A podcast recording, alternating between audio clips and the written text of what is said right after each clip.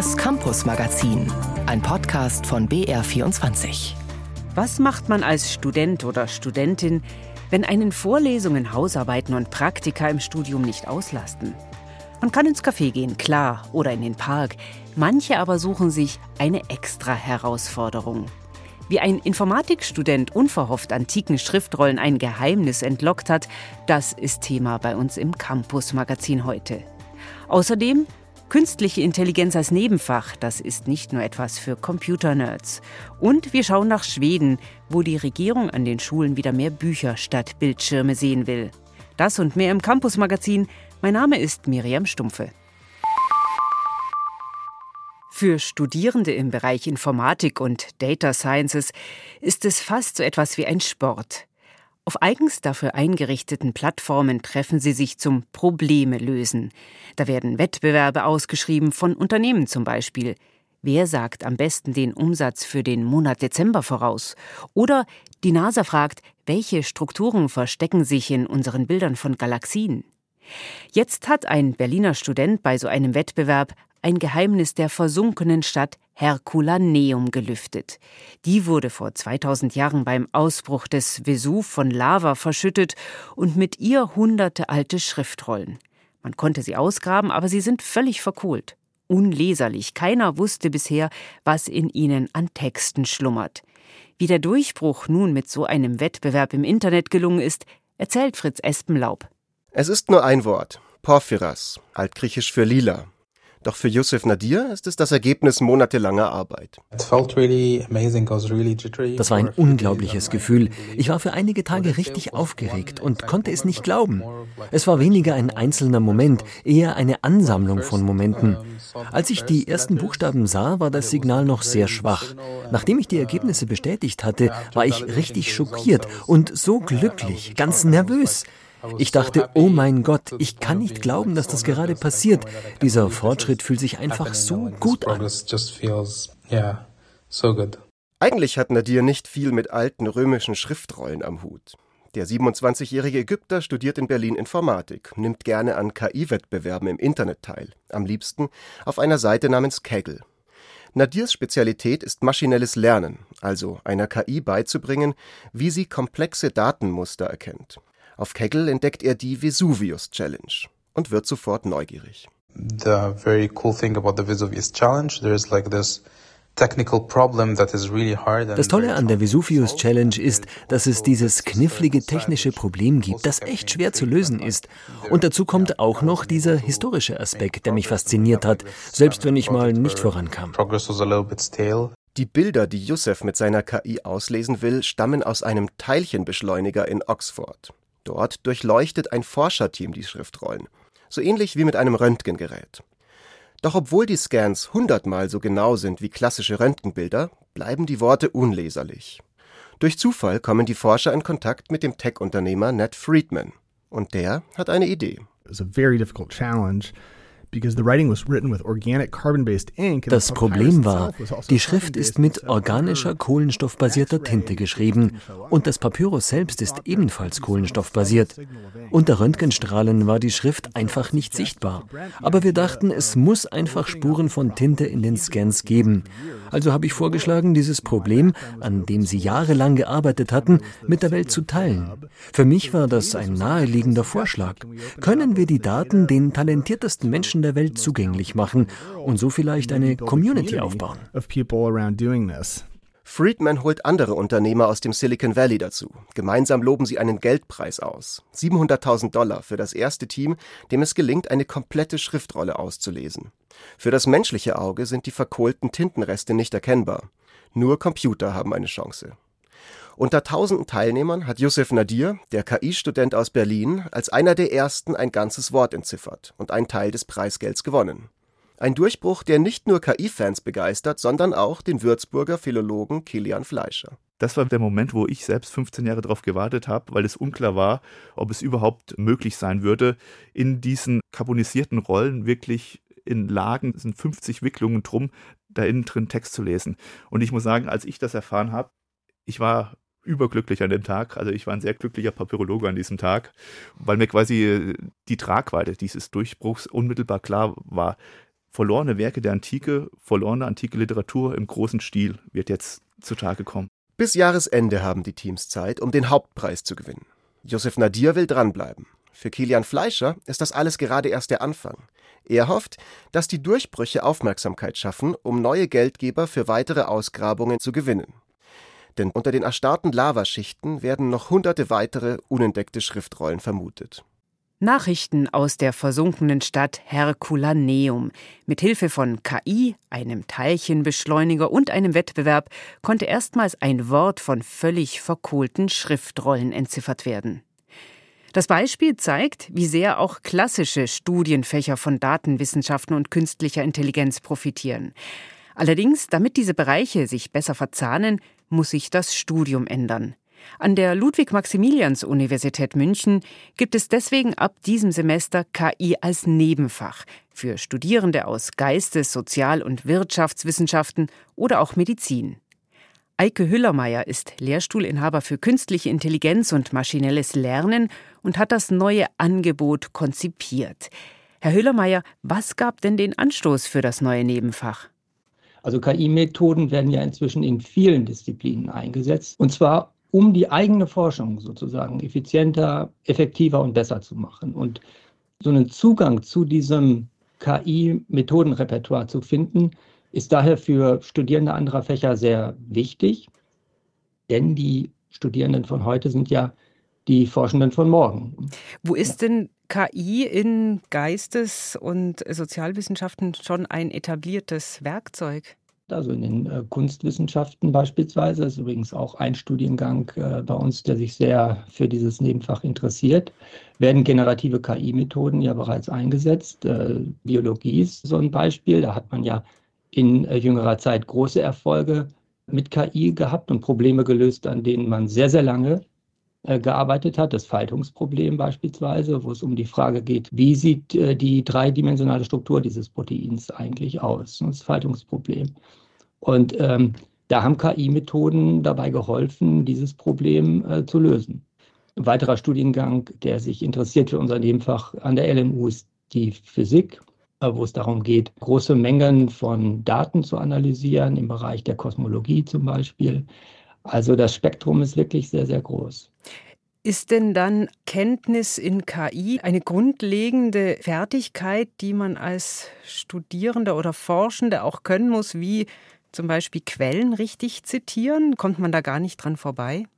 Also ich würde das vielleicht mal vergleichen äh, mit der Statistik. Ja, die Statistik als Wissenschaft spielt ja eine wichtige Rolle in vielen anderen Wissenschaften, im Wesentlichen als Hilfswissenschaft, in Sozialwissenschaften, in der Psychologie, auch in Wirtschaftswissenschaften, in der Medizin und so weiter. Und dort ähm, benötigen die Studierenden ja auch ein grundlegendes Wissen von Statistik. Wie gehe ich mit Daten um? Wie werte ich Daten aus? Äh, und so weiter.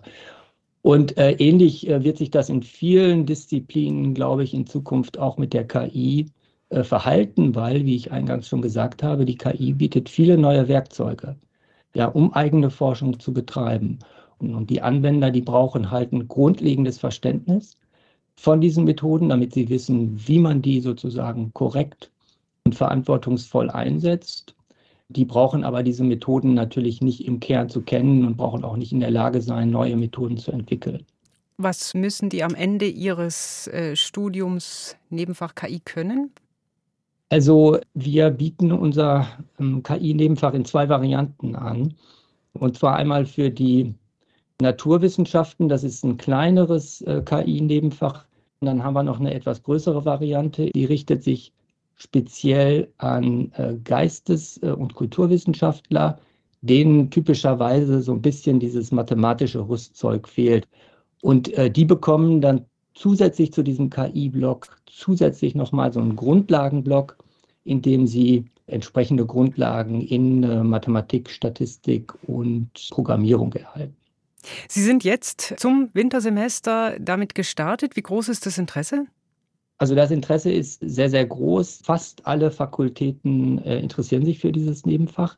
Es ist natürlich äh, so, dass dieser Prozess der Einrichtung des Nebenfaches schon ähm, etwas müßig ist und Zeit äh, beansprucht. Man muss Studien- und Prüfungsordnungen einrichten und so weiter. Also das Ganze ist jetzt zurzeit auf dem Weg, aber es wird noch ein bisschen dauern, sozusagen, bis Studierende in großen Massen in unseren Vorlesungen sitzen. Aber das Interesse ist wirklich sehr, sehr groß. Ab sofort sitzen an der Ludwig-Maximilians-Universität in München nicht nur Mathematik- oder Informatik-Studierende in Vorlesungen zu KI, zu künstlicher Intelligenz, sondern auch Archäologen, Wirtschaftswissenschaftler, Mediziner etc. Man kann dort KI als Nebenfach studieren. Das waren Informationen, Hintergründe von Eike Hüllermeier. Vielen Dank. Bitte sehr. Zum Semesterstart übrigens noch eine Empfehlung. Unser YouTube-Kanal Alpha Uni. Dort stellen wir in Kurzreportagen Studienfächer vor und klären, was man später damit anfangen kann. Mit Beispielen von Studierenden und Berufseinsteigern. In dieser Woche Jura, eines der beliebtesten Fächer. Zu finden sind die Videos auch in der ARD Mediathek.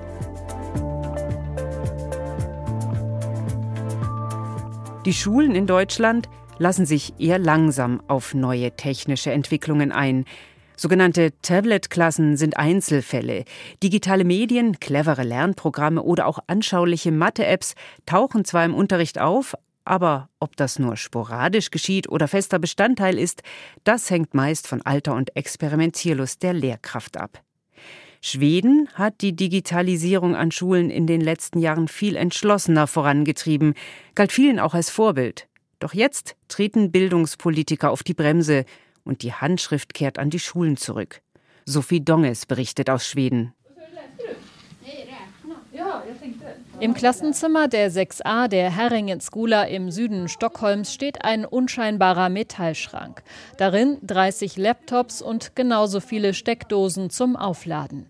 Jedes Kind hat ein eigenes Gerät, finanziert vom Staat.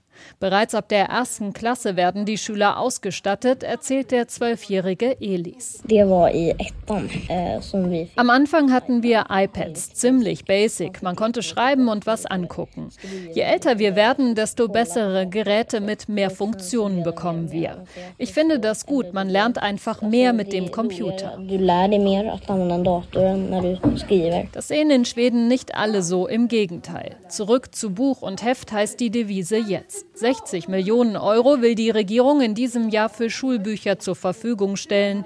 So verkündete es die schwedische Bildungsministerin Lotta Edholm vor kurzem bei einer Pressekonferenz. Wir wissen, dass Lesen am besten durch Bücher gefördert wird und dass wir ein großes Problem in schwedischen Schulen haben mit zu vielen Bildschirmen und zu wenig Büchern. Die Sorge der bürgerlich-konservativen Minderheitsregierung lautet, die digitalen Lehrmittel verschlechtern die Leistungen schwedischer Schüler eher, als dass sie nützen. Die Regierung verweist auf die Lesekompetenz schwedischer Viertklässler, die zurückgeht, aber auf einem weiterhin hohen Niveau, so das Ergebnis der internationalen Pils-Studie. Korea Doch zunächst ein Blick zurück.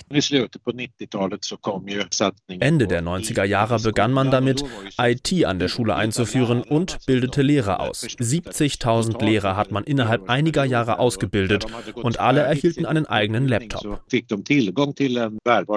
Das sagt Peter Karlberry, Digitalisierungsexperte bei der schwedischen Schulbehörde. Nach einigen Jahren kam die Einsicht, es läuft nicht überall gleich gut. Manche Schulen, manche Lehrkräfte Lehrkräfte waren fit im Umgang mit der Technik und dem sinnvollen Einsatz digitaler Lehrmittel im Unterricht. Für andere hingegen war das Internet Neuland und nur schwer zu erkunden.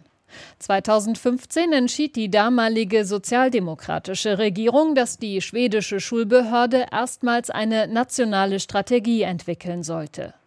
Digitale Lehrmittel sollen angewendet werden, doch in welchem Umfang und wie genau, das beschreiben die Richtlinien nicht verpflichtend.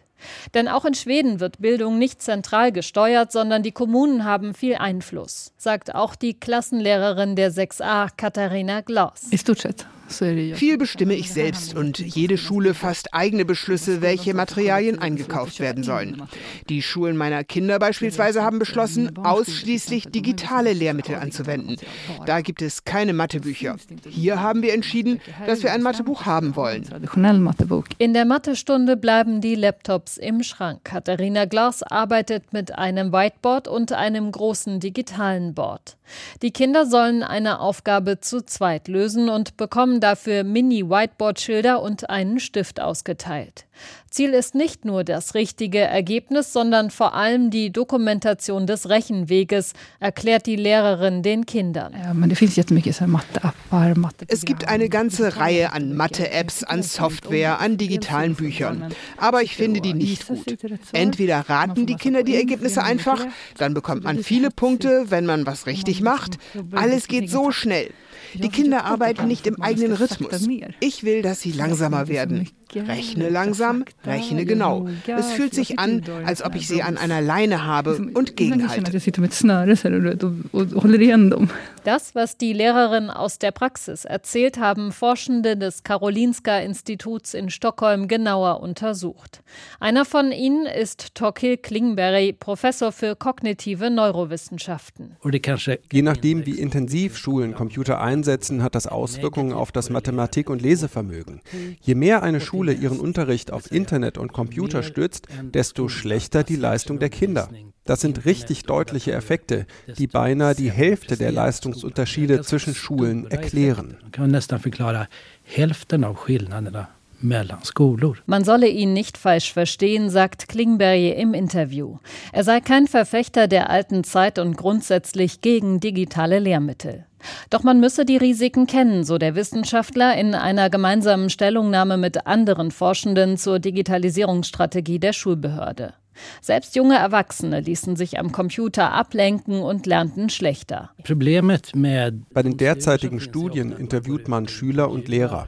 Die Ergebnisse können aber nicht allein darauf basieren, was die Leute denken. Studenten zum Beispiel finden es oft besser, am Rechner zu schreiben weil sie es nicht mehr gewohnt sind, mit der Hand zu schreiben. Aber untersucht man das Lernergebnis, so zeigt sich, dass sie weniger lernen. Peter Karlberg, der Digitalisierungsexperte der schwedischen Schulbehörde, sieht das ein bisschen anders. Auch er stützt sich auf Forschung und zitiert Studien, die beweisen sollen, dass es am Ende auf eines ankäme, die Lehrkraft. Bei einer Studie mit drei Schülergruppen nutzte eine Gruppe digitale Lehrmittel nach einer bestimmten Methode. Die nächste Gruppe hatte den gleichen Zugang zu digitaler Technik, aber keine Methode an der Hand. Und die dritte Gruppe wurde traditionell unterrichtet. Die besten Ergebnisse hatte Gruppe 1, die digitale Lehrmittel mit Konzept nutzten. Auf Platz 2 lag die Gruppe mit traditionellem Unterricht und auf Platz 3 die Gruppe, die zwar digitale Techniken nutzte, aber keine Methode hierfür hatte.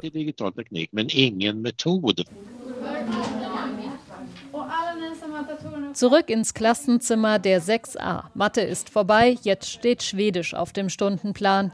Alle Kinder haben ihre Laptops vor sich und sollen eine kurze Rede vorbereiten. Schreiben macht so viel mehr Spaß, finden Elis und Wille. Mir tut die Hand immer so weh, wenn ich mit der Hand schreiben muss. Das ist mit dem Computer nicht so. Eifrig tippen die beiden los. Die Schwedischlehrerin Hanna Österberg geht von Kind zu Kind und schaut ihnen über die Schulter. Auch sie sagt, Laptops sind kein Allheilmittel, aber hin und wieder haben sie echte Vorteile. Beim Schreiben können die Kinder ihre Texte redigieren, zurückgehen und sie verändern. Sie können sie richtig bearbeiten. Was aber ein Nachteil ist, dass viele weniger auf Groß- und Kleinschreibung aufpassen oder auf die richtigen Satzzeichen wie Punkt und Komma. In der Herringen-Skola in Stockholm sind die Lehrkräfte sich einig. Digitale Lehrmittel sind eine Ergänzung, aber kein Ersatz für Bücher und Hefte. Wir wollten schon immer sehr modern sein, sagt die Schwedischlehrerin Hanna, aber vielleicht ging alles in Schweden ein wenig zu schnell. Schwedens Bildungspolitiker bremsen die Digitalisierung an Schulen. Sie setzen wieder mehr auf klassische Unterrichtsmethoden. Bildung das ist mehr als Vokabeln lernen, Matheaufgaben lösen oder auch geschickt mit Computern umgehen. Wer Kinder fit für die Zukunft machen will, ihnen das Handwerkszeug geben will, damit sie in Beruf und späterem Leben zurechtkommen, der muss mit ihnen auch durch den Alltag gehen, soziale Kompetenzen stärken. Nicht immer sind Eltern dazu in der Lage, und die Schulen sind für diese Aufgabe erst recht nicht ausgestattet. Ehrenamtliche Helfer und Helferinnen können da viel ausgleichen, sind aber rar. Arno Trümper hat das Projekt Balu und Du besucht. Victoria und Aurelia schaukeln auf einem Abenteuerspielplatz in Freising. Sie sind Freundinnen, ungleiche Freundinnen. Victoria ist acht Jahre alt und geht in die dritte Klasse einer Grundschule. Aurelia ist 25 und arbeitet an der Technischen Universität in Weinstefan. Viel Spaß haben sie trotzdem. In die Bücherei gegangen, ähm, da waren manchmal so schöne Bilder ähm, und Aurelia hat manchmal mich von der Schule abgeholt und wir waren auch Fahrrad gefahren auf die Isar, auf so einen Spielplatz, das ich kenne und ähm, wir waren zweimal in so einer Bäckerei da, wo wir Plätzchen gebacken haben. Zusammengebracht hat die beiden das Projekt Balu und Du. Ein Jahr lang treffen sie sich einmal pro Woche. Es geht in den Zoo, sie basteln oder spielen, wie heute auf dem Abenteuerspielplatz. Ganz nebenbei lernt Victoria dabei wichtige Sachen. Wie fahre ich Bus? Schwimmen? Wie rede ich mit der Verkäuferin beim Bäcker? Alles Dinge, die ihre Eltern ihr nicht mit auf den Lebensweg geben können, weil sie kein Deutsch sprechen und beide jeden Tag lange arbeiten müssen. Auch die Schule ist mit solchen Lehrinhalten überfordert, findet Aurelia. Ich glaube nicht, dass die Schule allein alles bewältigen kann. Was draußen in der Welt passiert, außerhalb der Schule, das kann die Schule gar nicht gewährleisten. Das müsste eigentlich die Familie machen oder die Freunde machen. 49 solcher Tandems gibt es aktuell in Bayern. Fabian Kosse von der Uni Würzburg begleitet Balu und Du seit zwölf Jahren wissenschaftlich und ist vom Erfolg begeistert. Zum einen findet man eine Gerechtigkeitslücke in sehr vielen Dimensionen. Kindern aus benachteiligten Haushalten entwickeln sich anders als Kinder aus bildungsnahen Familien. Es geht um soziale Fähigkeiten, Selbsteinschätzung, aber auch die Möglichkeiten, die sie in der Schule haben. Und das Interessante ist eben, dass Baloo und Du jetzt nicht in allen Dimensionen die Lücken schließen kann, aber in vielen Dimensionen, wo die Lücken im Grundschulalter aufgehen, eben dazu führen kann, dass die Lücken nicht allzu groß werden. Aurelia und Victoria haben sich inzwischen eine Bank auf dem Spielplatz gesucht und basteln jetzt Ketten aus Hagebutten und Kastanien. Nächste Woche, wenn sie sich wieder treffen, wollen sie zum Trampolinspringen gehen. Darauf freuen sich schon beide. Ehrenamt in der Bildung, ein Beispiel aus Freising bei München. Das war das Campus Magazin. Am Mikrofon war Miriam Stumpfe. Das Campus Magazin, ein Podcast von BR24.